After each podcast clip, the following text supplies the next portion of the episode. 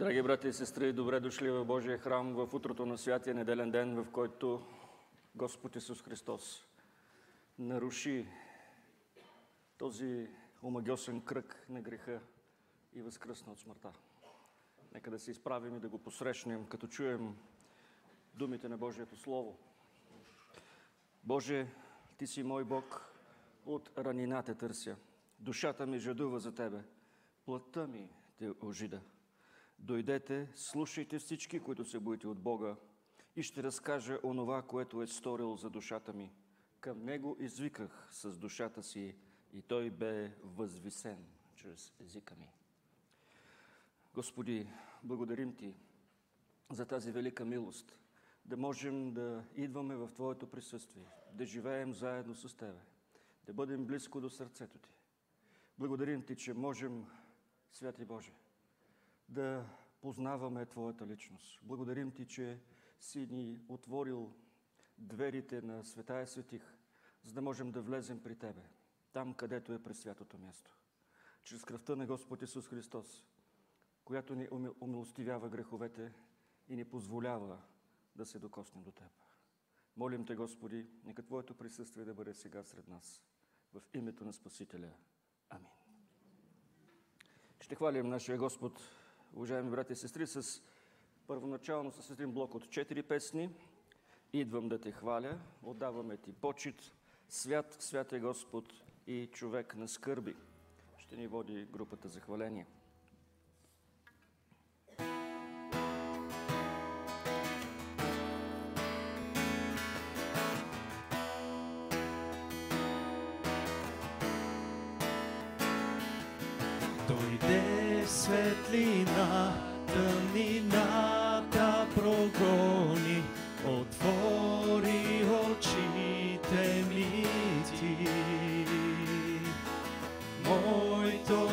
Сърце ти плени с прелеста си, за тебе са моите дни. Идвам да те хваля и да се покланям. Идвам да ти кажа, ти си мой Бог. Ти си тъй чудесен, ти си тъй прекрасен, ти си тъй достоен, Бог вели.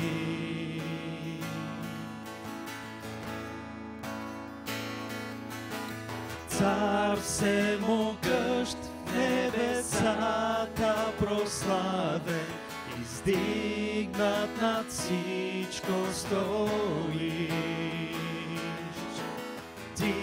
Се смири и дойде на земята, живота си даде за нас. Идвам да те хваля, и да се покланям. Идвам да ти кажа, ти си мой Бог. Ти си тъй чудесен, ти си тъй прекрасен, ти си тъй достоен, Бог вели.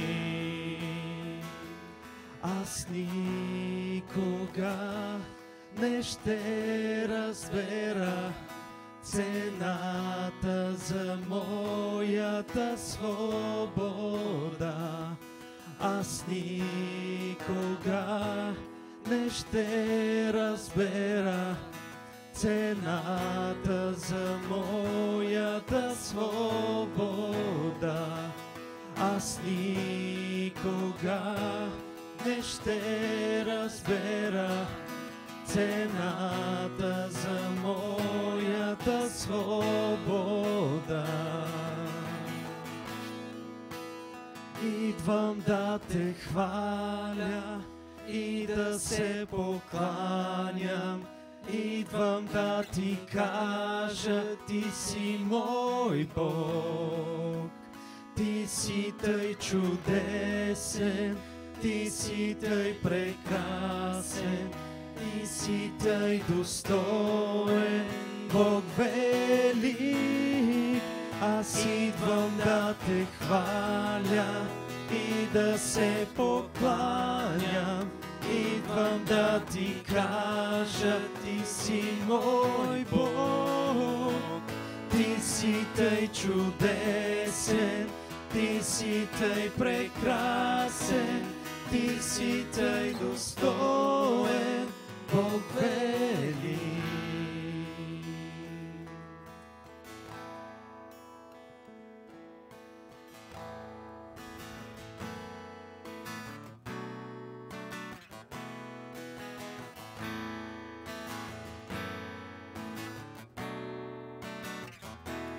Отдаваме ти почит, чест и слава.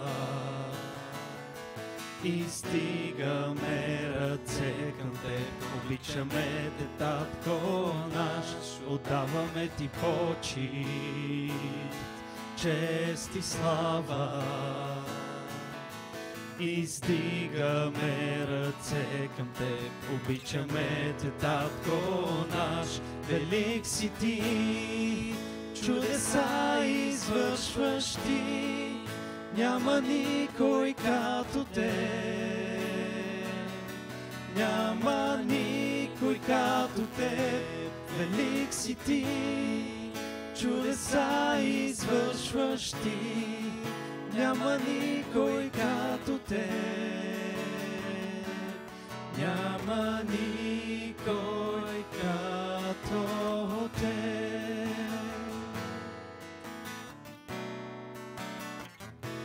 Отдаваме ти почит, чест и слава. Издигаме ръце към теб, обичаме те, татко наш, отдаваме ти почит, чест и слава.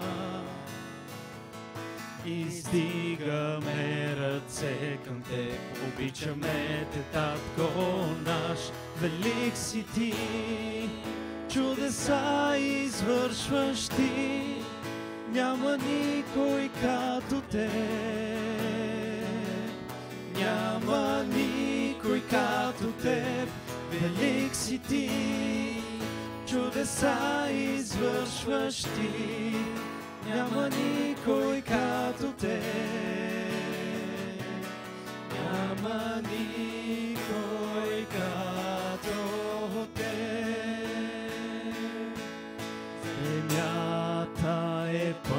с Твоята слава. Земята е пълна с Твоята слава. Земята е пълна с Твоята слава. Свят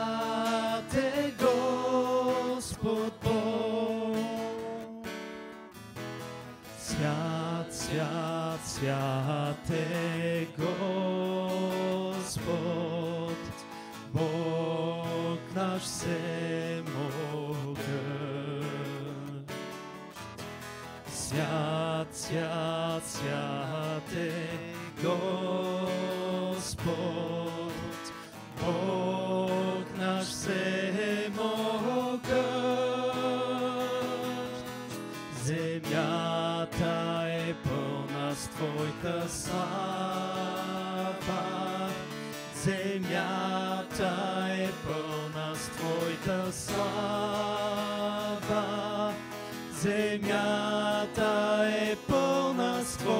Слава. Свят е Господ Бог,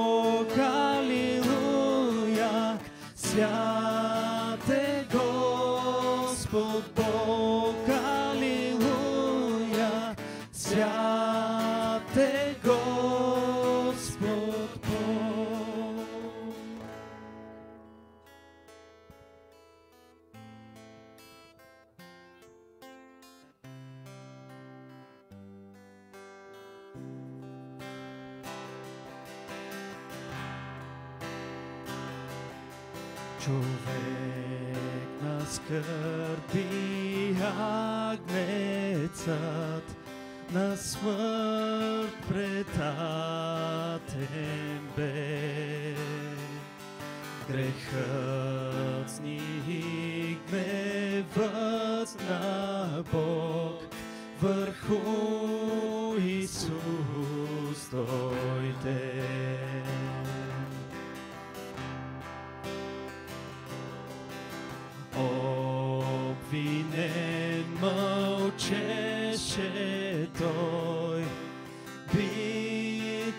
Бито смян презрян. Покори се на Отец, на кръст бе прикован.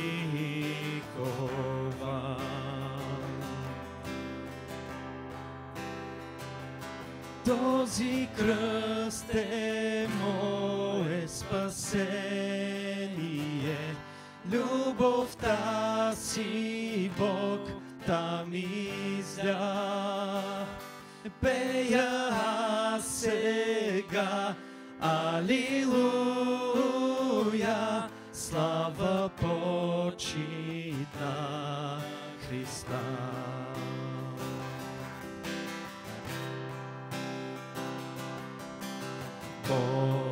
Божият син пратен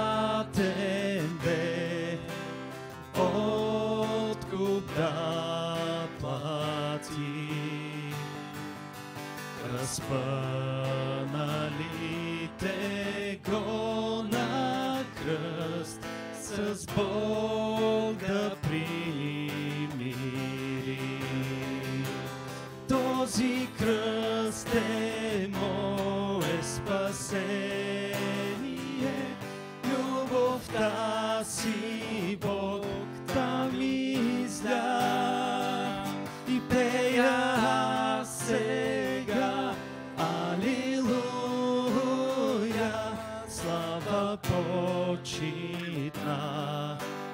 Христа.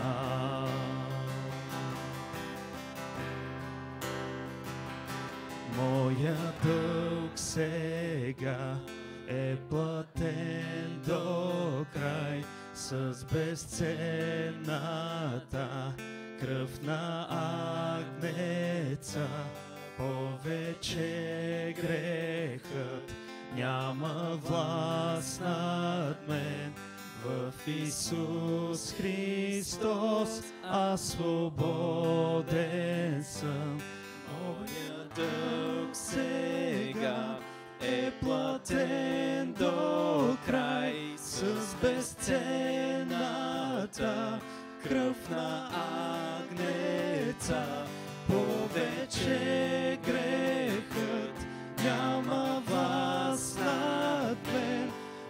Исус Христос аз свободен съм. Този кръст е мое спасение. Любовта си Бог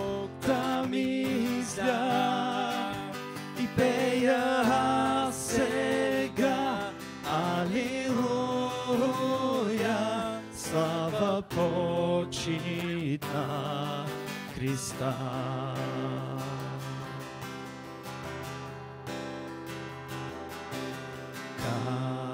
Камъкът е отвален, виж гробът празен е.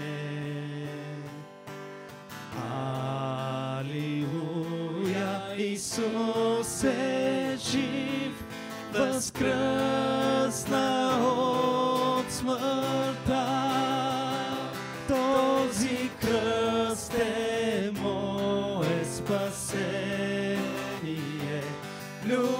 Любовта си Бог да ми изля. И пея аз сега, Алилуя, слава почит на Христа. Слава почит на Христа. Благодаря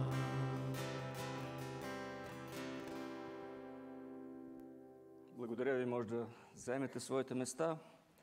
Ще прочетем ответно от Божието Слово Псалом 24 или това ще бъде ответен прочит номер 5 в края на сборниците с евангелски песни.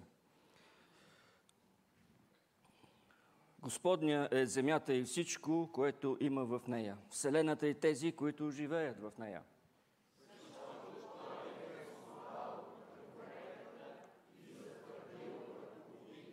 Кой ще се изкачи на хълма Господен и кой ще застане на Неговото свято място?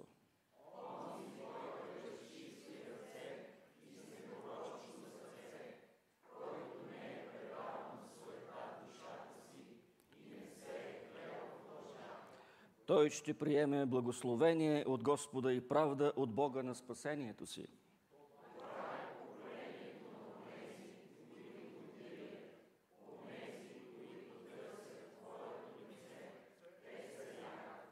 Издигнете порти главите си и бъдете издигнати вие вечни врати и ще влезе царят на славата.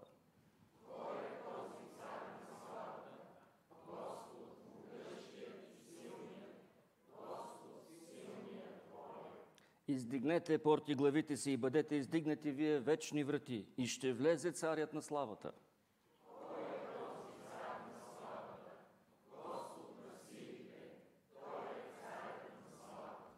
Амин.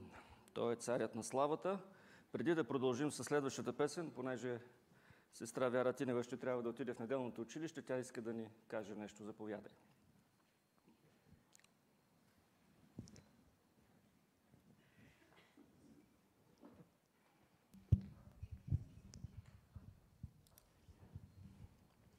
Здравейте! Моето съобщение е за това, че а, Фундация СЕТ организира един специален курс, който е с цел да обучи вярващи хора как да преподават, как да предадат благовестието ясно подредено на деца. Възраст някъде 7, 11, 12 годишни. Курсът е от 18 февруари в продължение на 4 съботи. Струва 50 лева и всъщност може да се включи всеки, който има желание, просто трябва да е навършил 18 години. А, за повече информация обадете се на мен и също така крайният срок за записване е 3 февруари. Благодаря. Ние благодарим. Господ в своята слава обича и децата, защото е добър. Нека да продължим да го хвалим с песента Ти си добър.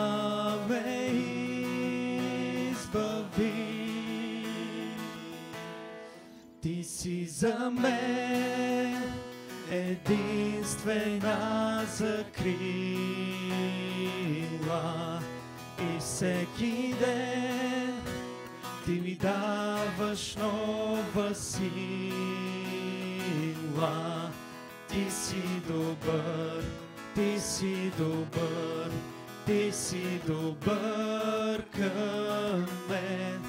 Ти си добър, ти си добър, ти си добър към мен.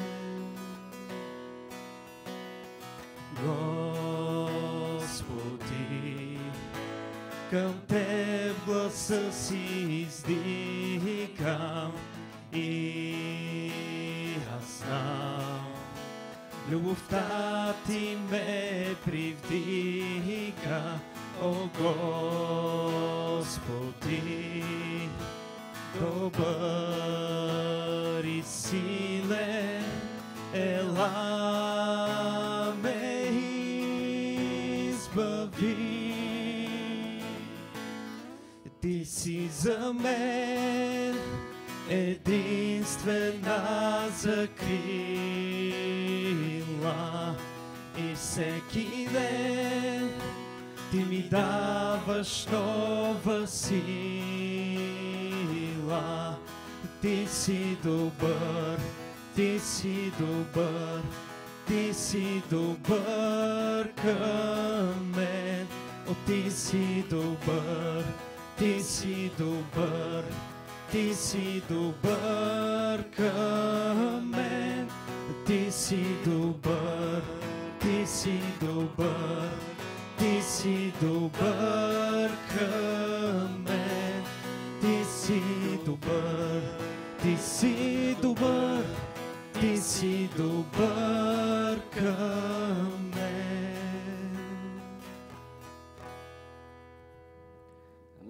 Бог е наистина добър към нас. Нека да се изправим и да чуем думите на Неговото Слово, върху които с Божията воля ще размишляваме тази сутрин. Намират се в книгата Естир, в Стария Завет, глава 2 от 19 стих до края на третата глава, до 15 стих.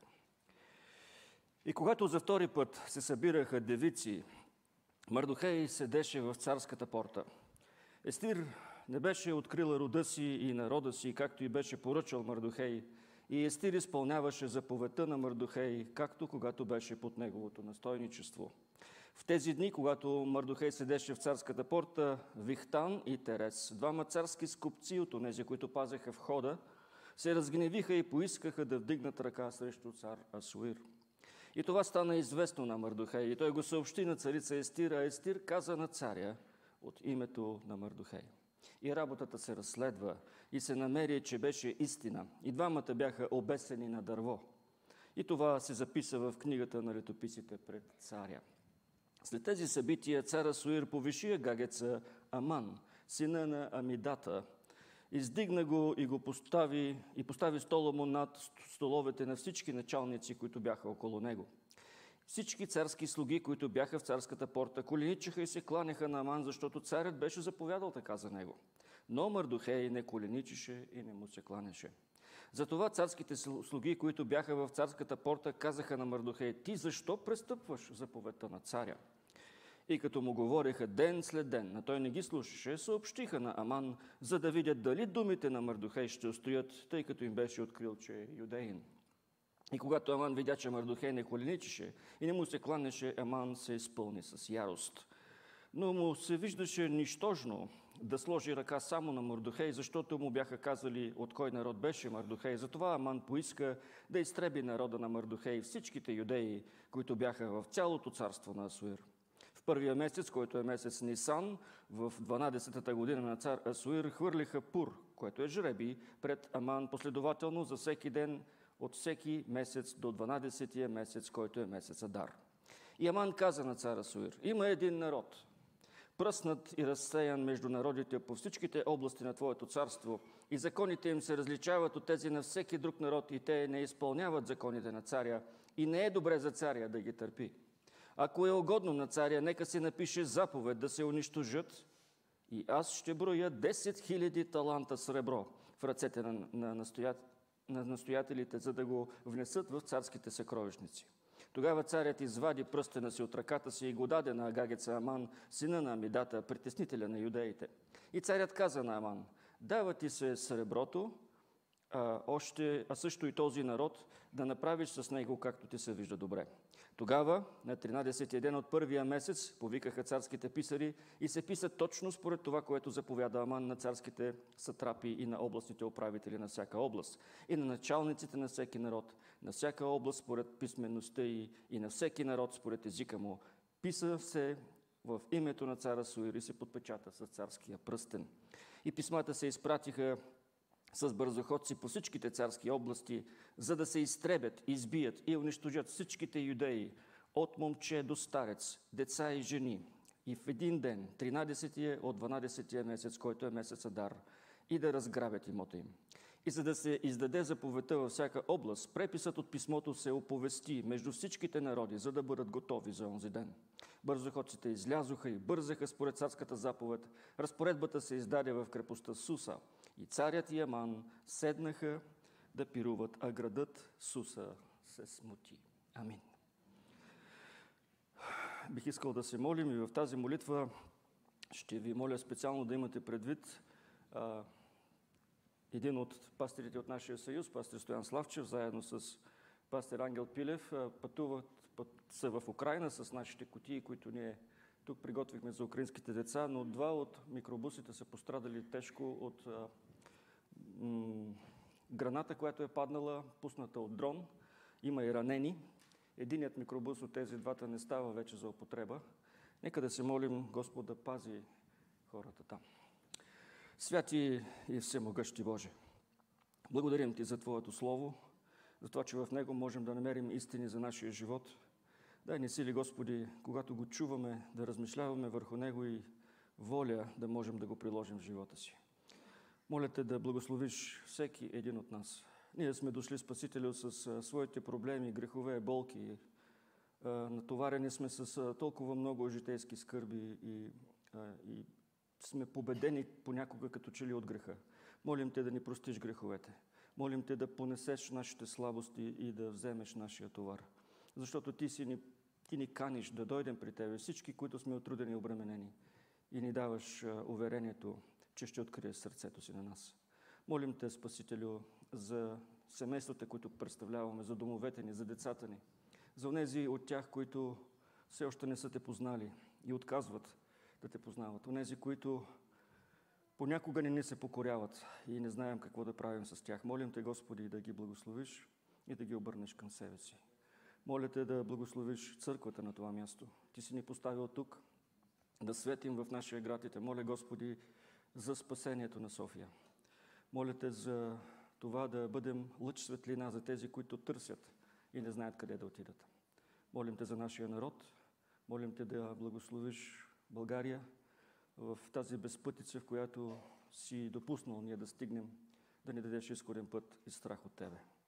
Моля те, Господи, за мир в Украина. Моля те за това да пазиш тези, които се опитват да помагат и пътуват, за да разнасят храна, генератори и други хуманитарни помощи. Моля те да благословиш ранените и да направиш така, че операциите да минат успешно и те да се възстановят бързо. Молим те, Господи, за мир по целия свят. Молим те с думите, които ни научи да казваме. Отче наш, който си на небесата, да се святи името Твое, да дойде царството Твое, да бъде волята Твоя, както на небето, така и на земята. Хлябът наш насъщни, дай го нам днес и прости ни дълговете наши, както и ние прощаваме на нашите длъжници. Ни въвеждай в изкушение, но избави нас от лукавия, защото е Твое царството и силата и славата веки. Амин. Благодаря ви. Може да заемете своите места. Децата ще отидат на своите занимания в неделното училище. И ние се молим Господ да даде мъдрост на учителите, да ги научат все на важни духовни неща.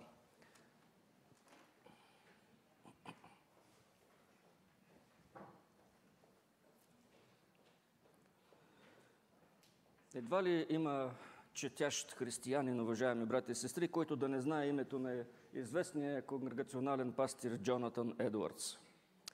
Едуардс е роден през 1703 година в Канектикът и сякаш от самото си раждане е определен от Бога за свещенослужител.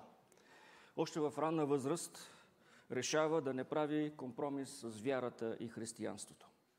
След като получава образованието си в Елския колеж, Едуард служи за кратко в църкви в Нью Йорк и Канектикът, а след това се премества в Нортхемптън, Масачузетс, в първа конгрешанска църква. През годините прекарани там, Едуард започва да пише философски и богословски трудове, които ще го превърнат в най-изтъкнатия християнски автор в ранна Америка. Неговото интелектуално ръководство по време на голямото пробуждане през 40-те години на 19 век играе огромна роля за Американската църква от онова време. Но тогава настъпва и разрез между него и църквата, в която служи. този разраз се а, разразява до такава степен, че Джонатан не може да продължи да бъде там повече. След уволнението, защото църквата го уволнява, през 1750 година, поради неговото несъгласие във връзка с причастието с Господната трапеза и църковното членство, Едуард приема призив за мисионерство сред индианците, където остава до 1758. През тези години той завършва много от своите богословски трудове. Огромната научна дейност обаче не е за сметка на неговата мисионерска дейност. Като евангелизатор и реформатор на училищата сред индианците и рокези, той работи неуморно за задоволяване на религиозните и образователните нужди на индианците и с примера си, както и с думите си, поставя основите изобщо на мисионерското дело през 19 и 20 век. През тази година Едуардс неохотно приема назначението си за декан на колежа в Нью Джерси, по-късно известен като Принстънската богословска семинария. Тогава той е на 55 години, забележете. Семейен е, но трябва да отсъства за няколко седмици, за да може да поеме управлението на семинарията.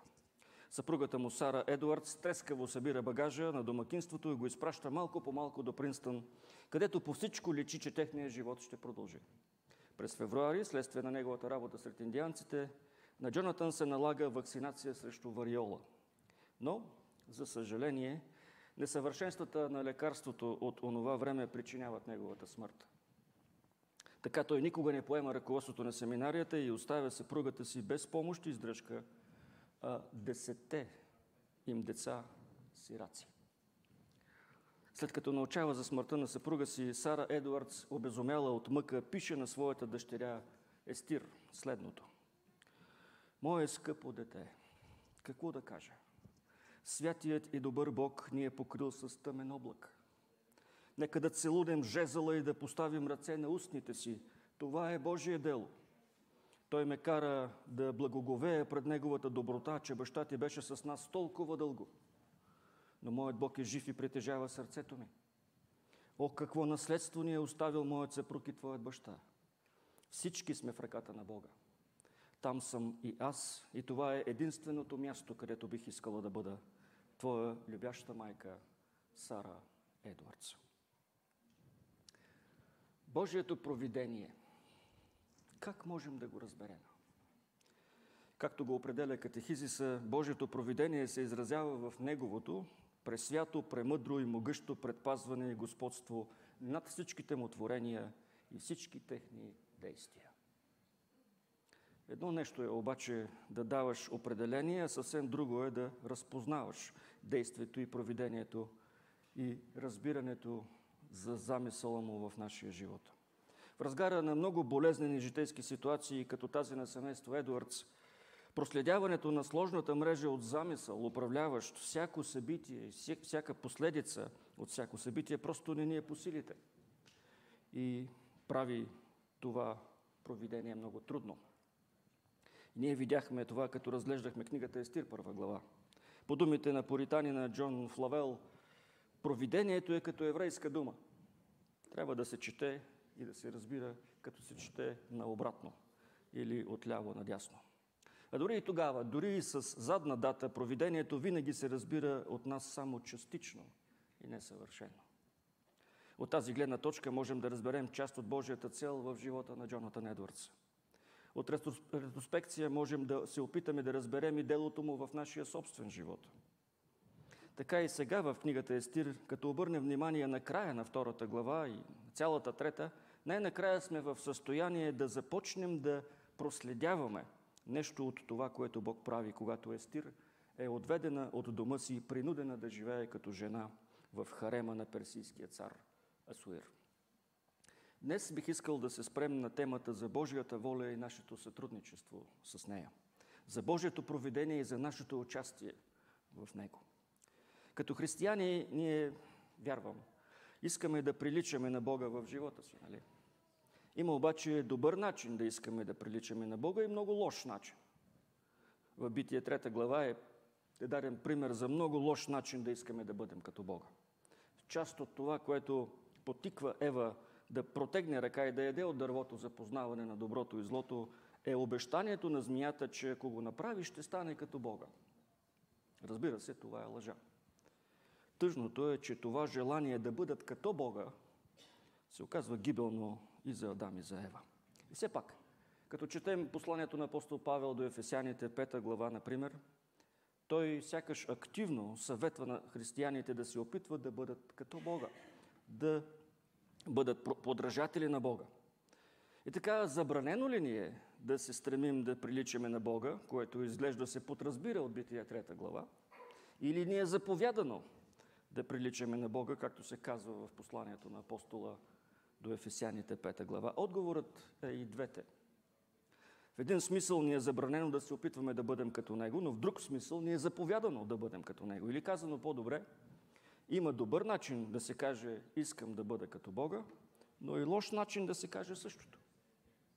И това е така, защото Бог има това, което богословите наричат предавателни и непредавателни атрибути от своя характер.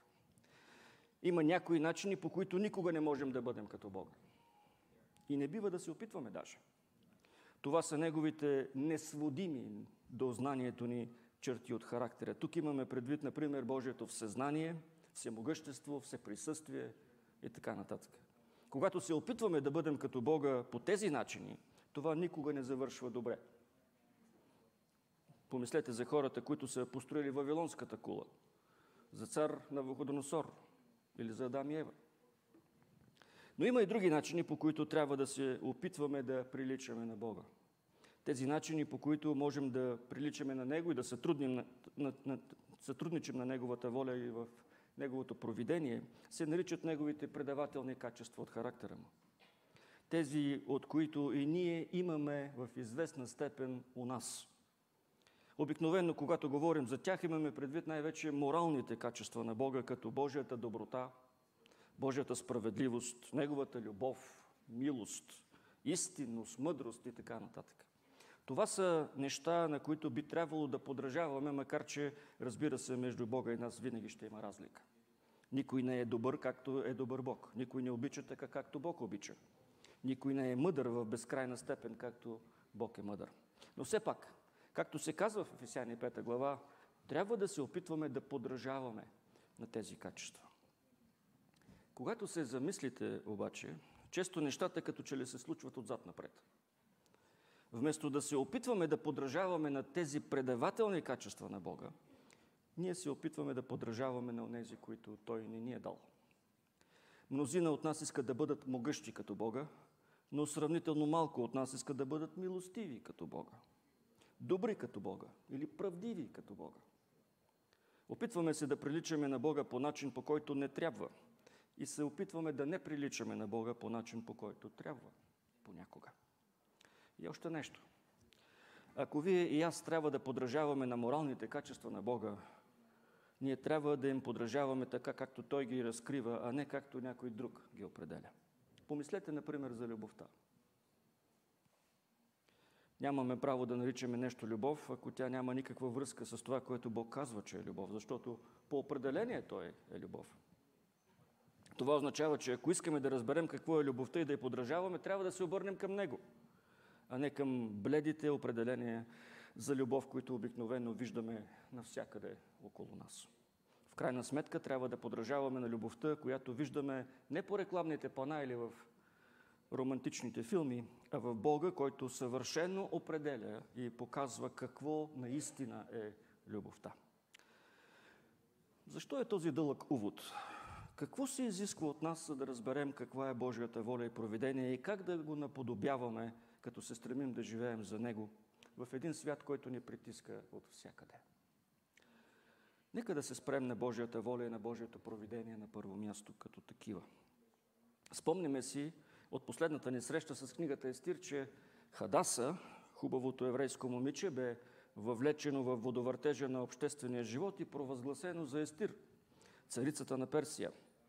Днес сме на път да преминем към следващата част от книгата, която всъщност започва в трета глава. Преди това обаче са вмъкнати между разказа за коронясването на Естир и представянето на Аман една малка схватка, сякаш ни е представена в глава, втора глава от 19 до 23 стих. Това е момент на снимка на един дворцов живот. което ни разкрива нещо от владетелят на Макиявели, що се отнася до политическата сцена в крепостта на Суса, което ще се разгърне за нас в много по-големи подробности в останалата част от историята. Но нека да обърнем внимание на текста. И когато за втори път се събираха девици, Мардухей седеше в царската порта, Естир не беше открила рода си и народа си, както и беше поръчал Мардухей, и Естир изпълняваше заповедта на Мардухей, както докато беше под неговото настойничество. В тези дни, когато Мардухей седеше в царската порта, Вихтан и Терес, двама царски скупци, от онези, които пазеха входа, се разгневиха и поискаха да вдигнат ръка срещу цар Асуир. И това стана известно на Мардухей и той го съобщи на царица Естира. Естир каза на царя от името на Мардухей. И работата се разследва и се намери, че беше истина и двамата бяха обесени на дърво и това се записа в книгата на летописите пред царя. Тук намираме Мардухей, осиновителят на царица Естир, да седи в градските порти. Не сме забравили, че той е потомък на цар Саул, нали? От неговият род и от неговото племе. Той е благородник и като такъв, а и след положението на дъщеря му, на него му е оказана тази голяма почет да бъде сред дворцовите велможи и да седи сред управниците в царския град. Равините казват, че той е знаел над 10 езика. Бил е много образован и много мъдър човек. И тъй като е бил такъв, вероятно за това е могъл да разбере за какво са си говорили царските внуси и какви идеи са минавали през главите им, казват те. Цар Асуир се е завърнал от голяма, много скъпа и изтощителна битка с гърците. Но въпреки многото пари за въоръжение военна техника, той не успява да победи с военната си инвазия гръцката империя. Поражението му носи не само финансови загуби, но и цена на много загубен и пожертван на халост човешки живот. За да спаси голямата си империя, сега на всичкото отгоре той налага и тежки финансови данъци. Не само загубени средства, не само плачещи майки, но сега пак пари и още, и още. Хората не са доволни. И не са случайни набезите срещу царския живот. В крайна сметка той наистина ще бъде убит при заговор, но не сега. Мардухей е предан на Асуир. По някакъв начин той предава този злокобен план на двореца, на Естир. Последва разследване, разкритие и двамата герои са обесени на дърво. Персийските монарси са били известни не само с бруталното си и аморално използване на властта, до сега не се казва това в историята на книгата, но те са били известни и с екстравагантната си и бърза щедрост, с която са възнаграждавали онези, които са им служили. Но смисълът на нашата история е, че Мардухей, който спасява живота на царя, остава невъзнаграден. Това създава предпоставки за развитие на сюжета, което ще бъде решено едва в 6 глава, но също така ни подготвя да започнем да усещаме тази хапеща Божия воля или провидение, което ни кара да се питаме какво още ще следва с началото на трета глава. А след тези събития, е записал автора, цара Суир повиши агагеца Аман, сина на Амидата, издигна го и го постави стола му над столовете на всички началници, които бяха около него. И всички царски слуги, които бяха в царската порта, коленичиха и се кланяха на Аман, защото царят беше заповядал така за него. Но Мардухей не коленичеше и не му се кланяше. Затова царските слуги, които бяха в царската порта, казаха на Мардухей, ти защо престъпваш заповедта на царя? И като му говореха ден след ден, а той не ги слушаше, съобщиха на Аман, за да видят дали думите на Мардухей ще устоят, тъй като им беше открил, че е юдеин. Всичко в нас сигурно вече крещи не е честно. Не е честно да си сложиш главата в турбата за живота на царя, а той по никакъв начин да не ти обърне внимание. Да рискуваш всичко, а вместо да повишат тебе, да издигнат някого неизвестен до сега. Как да се служи на такава Божия воля? На такова провидение? Как да се съобразяваш с такива правила? На второ място, нека да разгледаме сътрудничеството с Божията воля и провидение. Много хартия е изписана защо Мардухей не се покланя на новопровъзгласения министър-председател на Персия. Ако погледнем стиховете по-горе, на пръв поглед нещата са много ясни. Нали? Спасяваш живота на царя, би следвало да те повишат в някаква длъжност, не повишават тебе, следователно, обиден от нечестието, което ти се случва, не обръщаш внимание, ама никакво, на царския фаворит. Само, че това е царска заповед. Ако минаваше царят покрай Мърдохей, сигурни сме, че той би се поклонил на Негово Величество. А защо не се покорява на заповедите на този, на когото е спасил живота? Не само това, но ако е такава Божията воля, защо не и се покорява? Все пак Бог е който издига и сваля царете и техните сатрапи. Явно сега издигнатият е Аман. Защо да не се отдаде почет на Бога, като се почете този, който Той, Бог, е издигнал? Забелязвате ли, че в тази история Аман почти никога не е просто Аман. Той е агагецът Аман. В 3 глава 10 стих той е агагецът Аман, сина на Амидата, притеснителя на юдеите даже. Този факт подсказва какво всъщност се случва между Аман и Мардухей. Причината защо Мардухей не иска да се поклони на Аман не е ревност от това, че Аман е повишена, пък Мардухей е пренебрегната. Нито е някакъв етнически конфликт. Аман иска геноцид, а не справедливост, защото Аман е агагецът Аман. Може би си спомнете, че Агак е царят на амаличаните, над които Бог произнесе онази съдебна присъда за унищожение в първата книга на царете, 15 глава. Цар Саул, първият юдейски цар, отказа да изпълни Божиите заповеди напълно и изчерпателно и остави цар Агак жив крайна сметка той трябваше да бъде убит от пророк Самуил. Аман е потомъкът на Агак, той е агагецът. А Мардухей и Естир принадлежат към Вениаминовото племе от рода Кис, от който произлиза цар Саул. Събития, които отстоят от тази история пред нас на повече от 500 години. Не бихме ли си казали обаче, че те вече би следвало да бъдат забравени? Толкова време е минало, не е ли рано, редно преди всичко да бъде простено и връждата да бъде загърбена? Ако аз и вие бяхме там, ние, които сме жители на хуманистичния 21 век, не бихме ли счели за нечовешко да се държи такава омраза толкова дълго време? И за да направим нещата още по-трудни, нека попитам. Знаете ли на кого са потомци амаличаните на които цар беше Агак, прародителят на Аман. Те са потомци на Исав, брата на Яков.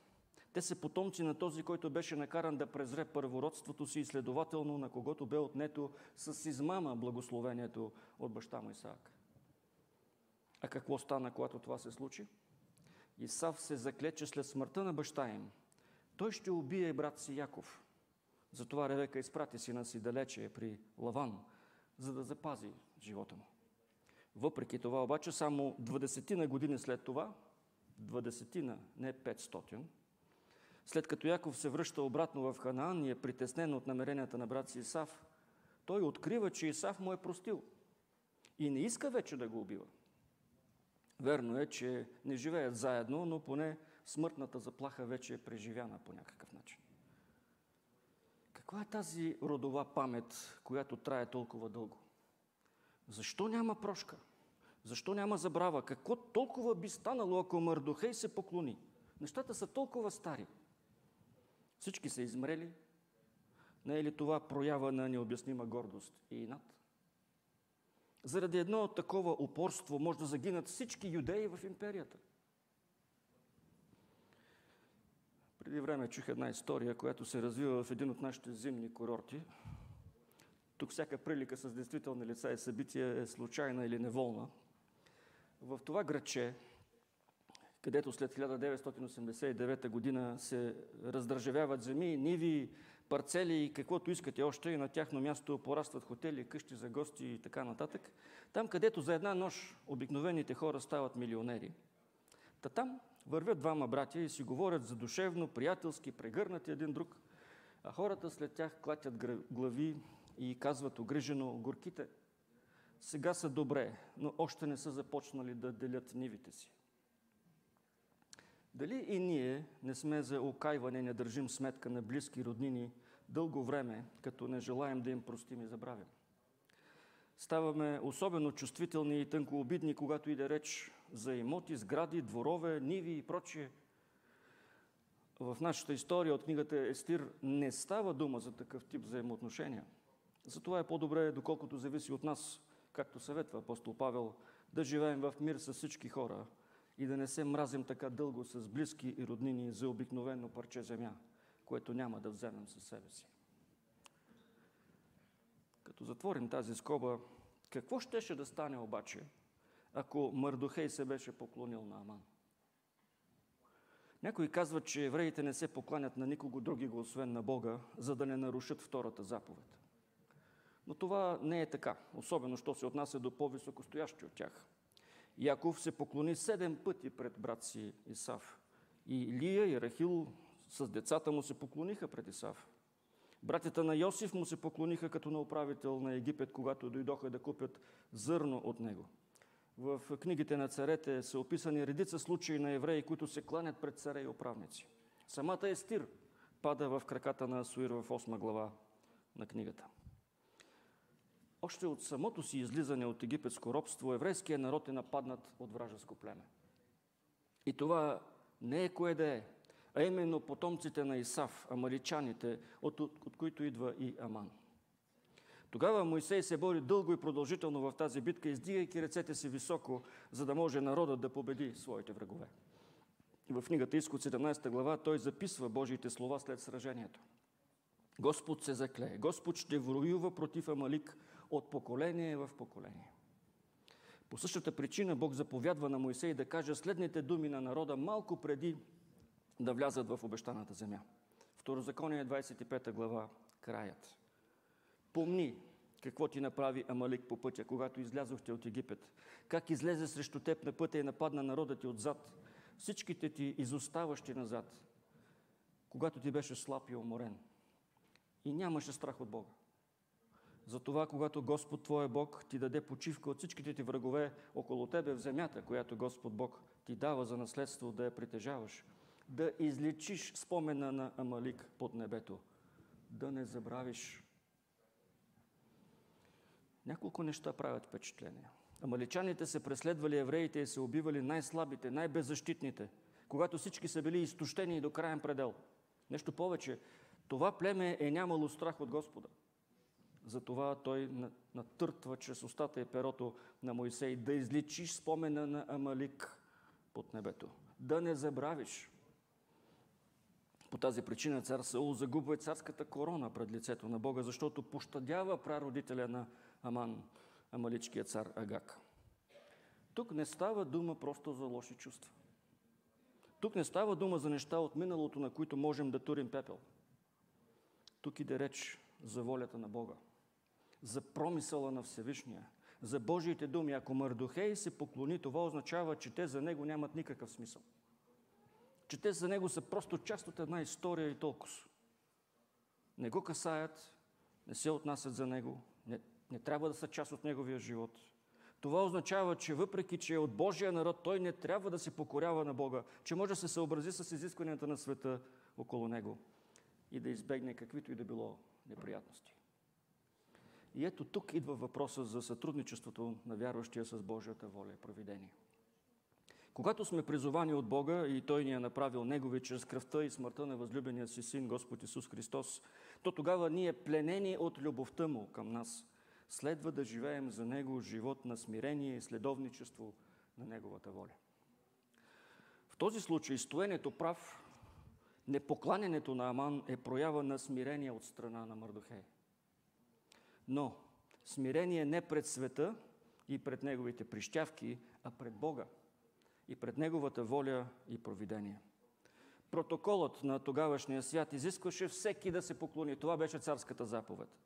Но за вярващия Мардухей имаше един друг протокол. Този на Бога и Неговата воля. Да не забравиш, пишеше в него Моисей, да не забравиш. Не може да се наричаме вярващи а да не мразим каквото Бог мрази и да обичаме каквото Бог обича. В това се състои сътрудничеството. Да се съобразим с Неговия характер и в това, в което можем да му подражаваме. Да го правим от все сърце. Като поемем риск, като поемем риска да бъдем забелязани, защото няма как да се смирим под Божията воля и провидение и да не бъдем забелязани. Няма как да живеем за Него и това да не даде отражение в поведението ни. Няма как да не наподобяваме Него и никой да не види това. Мърдохей остана прав. Аман се разгневява и въжето около Божия народ започва все повече да се затяга. Този гневлив човек не се задоволява само с това да създаде проблеми на себе подобен. Той иска да изличи от лицето на земята цял един народ. Иска пореден геноцид. Иска цял един холокост, цяло едно всеизгаряне. Затова хвърля жреби, кога да се случи това събитие. И забележете този малък детайл тук, който отбелязва авторът на книгата. Жребият започва да се хвърля всеки ден от началото на месец Нисан. А писмото, подписано и подпечатано с царските печати, в което е постановено унищожението на юдеите, тръгва към провинциите на Персия на 13 Нисан, в 12-та година на цар Асуир. Ако за много хора Нисан е само марка японски автомобили, то за нас, които познаваме Словото, това е първият месец от еврейската година. А 13 Нисан е вечерта на първата Пасха. Тогава, когато се заколват агнетата и с кръвта им се намазват праговете на вратите, за да може ангелът на смъртта да подмине домовете на вярващите. Точно тогава замисълът на Аман започва да се разпространява по цялата империя. Въпросите, които ни задава Божието Слово, въпросите, които се питат юдеите, притихнали под напора на неизвестното е, ще ни спаси ли отново Господ? Ще остане ли верен на своя завет, въпреки че ние не сме и сме подробство, именно защото сме го нарушили? Ще бъде ли Той милостив към нас в тази безисходна ситуация? Ще ни унищожат ли или ще преживеем още една благодатна Пасха? Ще ни изведе ли и от този Египет? Ще бъдем ли свободни от поредните амановци в живота си? Уважаеми брати и сестри, какво следва да направим и ние в нашия живот? Притиснати от света и неговите изисквания. Какво да правим тогава, когато Божията воля изглежда толкова неясна? Как да сътрудничим? Как да изразяваме Неговия характер, Неговите атрибути, които и ние имаме в някакъв начатък в нас? Остава ни само едно. Да се надяваме, че Той ще бъде верен на своя завет, както се е обещал, и да живеем живот в отражение на Неговия характер. За всичко останало Той ще се погрижи. Дори и сега да не го виждаме ясно. Не само в книгата, но и в нашия живот. Нека се надяваме на Него. И ще видим, че Той е верен. Защото за Него говори пророк Захария, който пророкува в Ярусалим, обаче не в Персия, в столицата на Персия, точно по това време, в което се развиват действията, описани в книгата Естир. Докато цар Асуир е безучастен и се оставя да бъде подведен от един велможа, то царят с главно Ц, на който, за който говори Захария, въобще не е такъв. Той ни е пример на смиреност, на верност и на покорство на волята на своя Отец. Все качества, чрез които Той се остави да отиде на кръста за нас. Не се поколеба да се довери на Бога и да се смири до там, че с кротост и надежда да осигури нашата надежда. Чуйте какво казва за нашия Спасител Господ Исус Христос пророка. Радвай се много, Сионска дъще. Викай от радост, Иерусалимска дъще. Ето Твоя цар. Твоя цар идва при теб. Той е праведен и спасител, смирен и яздеш на магаре и на магаренце рожба на магарица. И Господ, техният Бог, ще ги спаси в онзи ден, като стадо на своя народ, защото те са камъни в корона, блестяща над земята му. Защото колко велика е благостта му и колко велика е кротостта му. С благост и кротост с надежда и упование да приемаме провидението на добрия Бог, който толкова ни обича, че даде своя единороден син, Господ Исус Христос, за да ни избави от нашите грехове. Амин.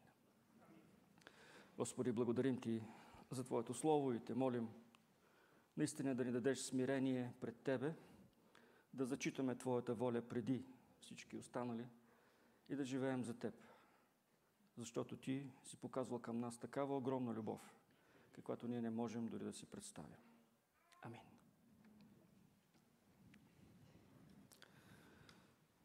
Преди богослужението брат Йордан Миланов ме помоли да му дам думата, защото искал да ни каже нещо. Заповядай, Раданчо.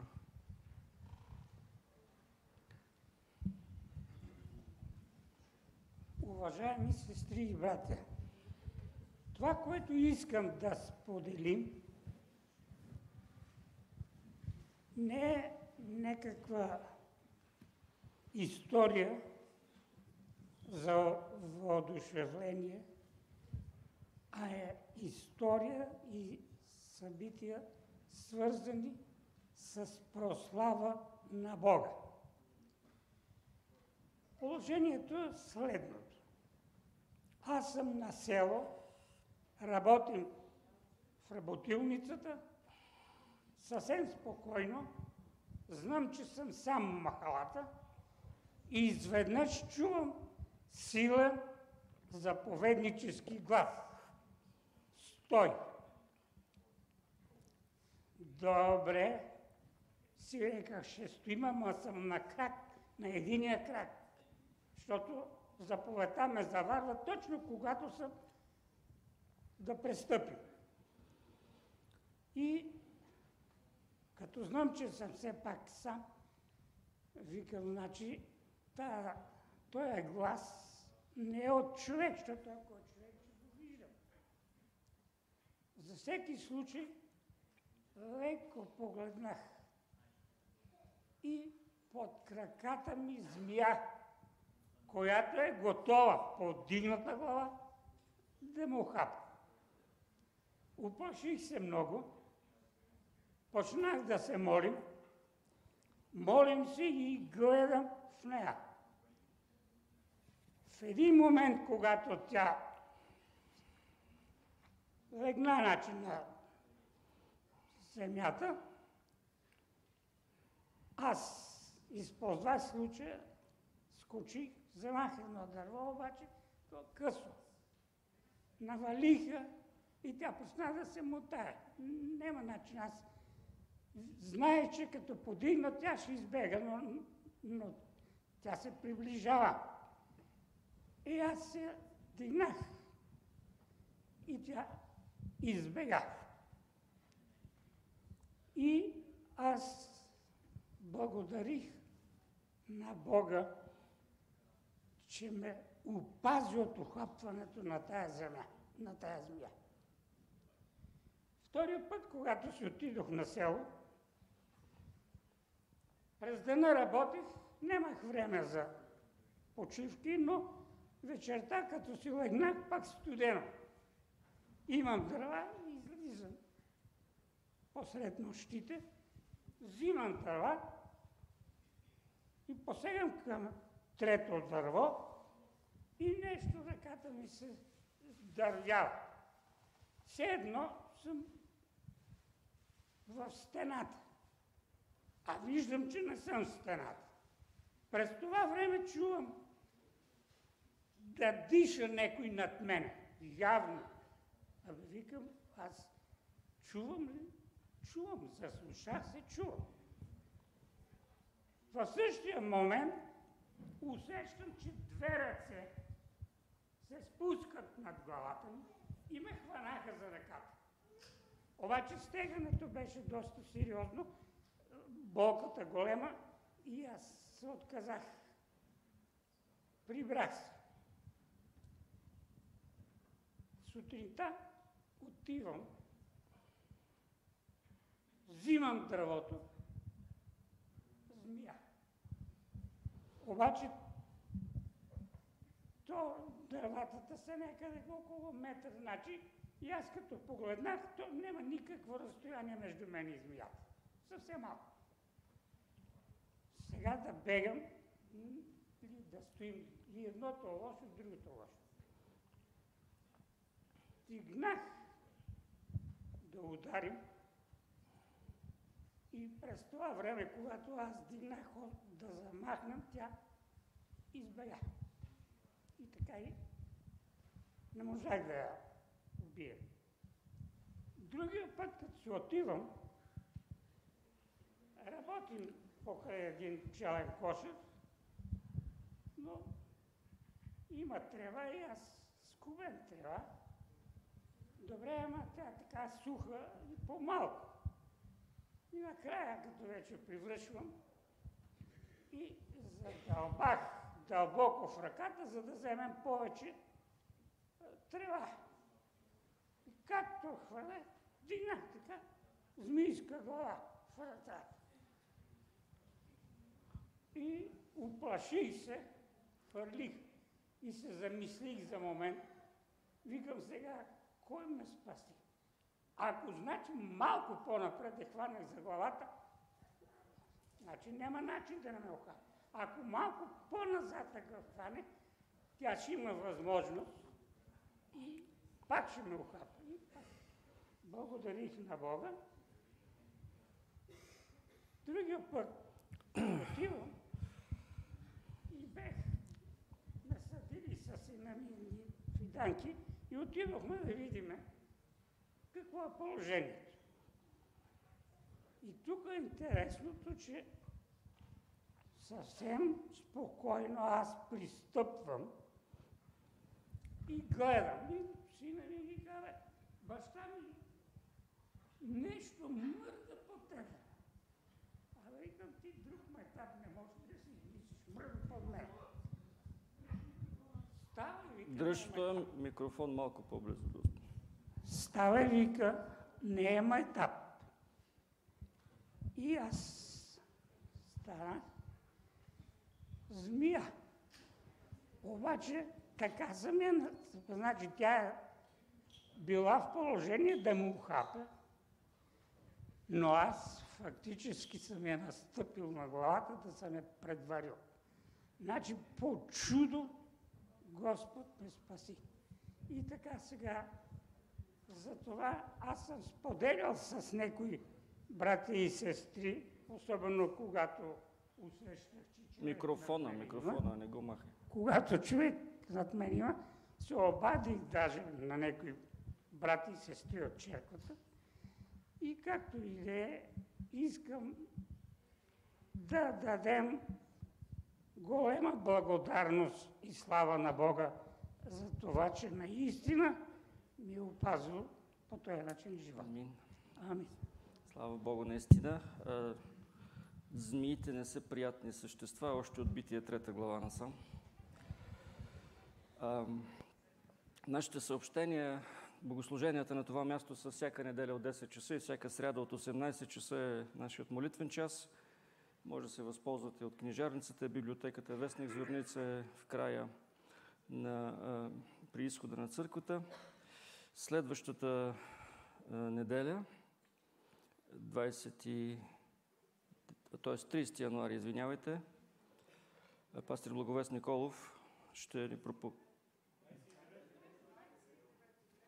Има грешка, така, добре. 29 януари, благодаря. Пастор Николов ще говори за това как да слушаме Божия глас от Откровение 2 и 3 глави, вечерта от 18 часа ще има хвалебно благодарствена служба, която ще има много песни, предполагам и свидетелства. Искам да обърна внимание на, на членовете на църквата, че на 4 февруари, събота от 9 часа ще има, ще проведем нашето общо годишно изборно събрание, което ще бъде изборно за членовете на ръководството на църквата, Духовен съвет, настоятелство и контролно-ревизионна комисия. Там при изхода на, на, на, на църквата може да намерите редът, по който ще протече събранието и какви са уставните разпоредби за това. Във връзка с годишното събрание и с подготвянето на бюджета, бих искал да ви напомня за обещателните листове, които традиционно всяка година правим. Обещаваме или преценяваме колко бихме дали на Бога, за да можем да преценим и какъв ще бъде бюджета на църквата. Моля ви да се снабдите при брат Искрен или при касиерката на църквата също. Духовният съвет ще има своето заседание тази сряда, веднага след молитвената служба. А, искам да питам брат Борис Иванов настоятелството. Понеделник от 18 часа. Добре. Настоятелството ще заседава в понеделник, този понеделник, утре, от 18 часа. С това се изчерпват съобщенията. Ще завършим нашето богослужение с песен 407 от сборника с евангелски песни Дръж ме все при кръста свой, по време на която ще мине и дискусът за Божието дело на това място. Дръж ме все при кръста свой.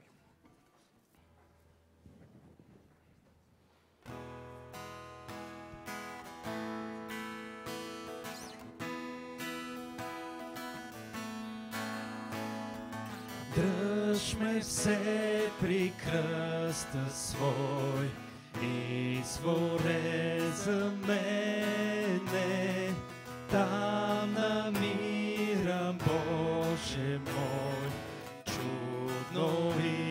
excellent.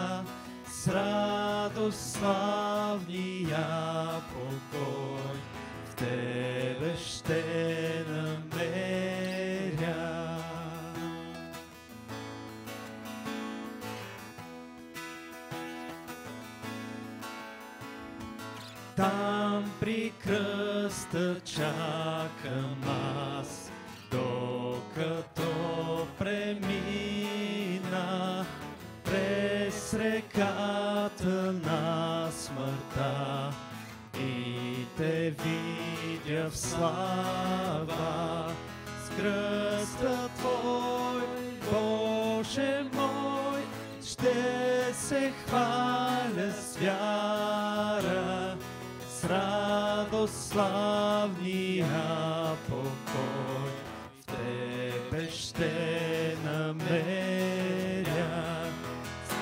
С Твой, Боже мой, ще се хваля с вяра, с радост славния Ще намеря.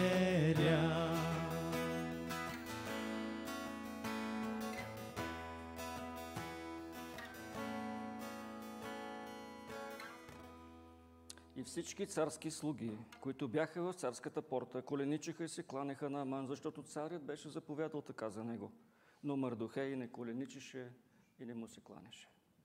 И сега нека благодатта на Господ Исус Христос, любовта на Бог Отец, общението, ръководството и присъствието на Святия Дух, един Бог в три лица, да бъде и да пребъде с всички нас, с домовете ни, с чадата ни, с църквата на това място и с Христовата църква по целия свят, сега и през цялата вечност. Амин.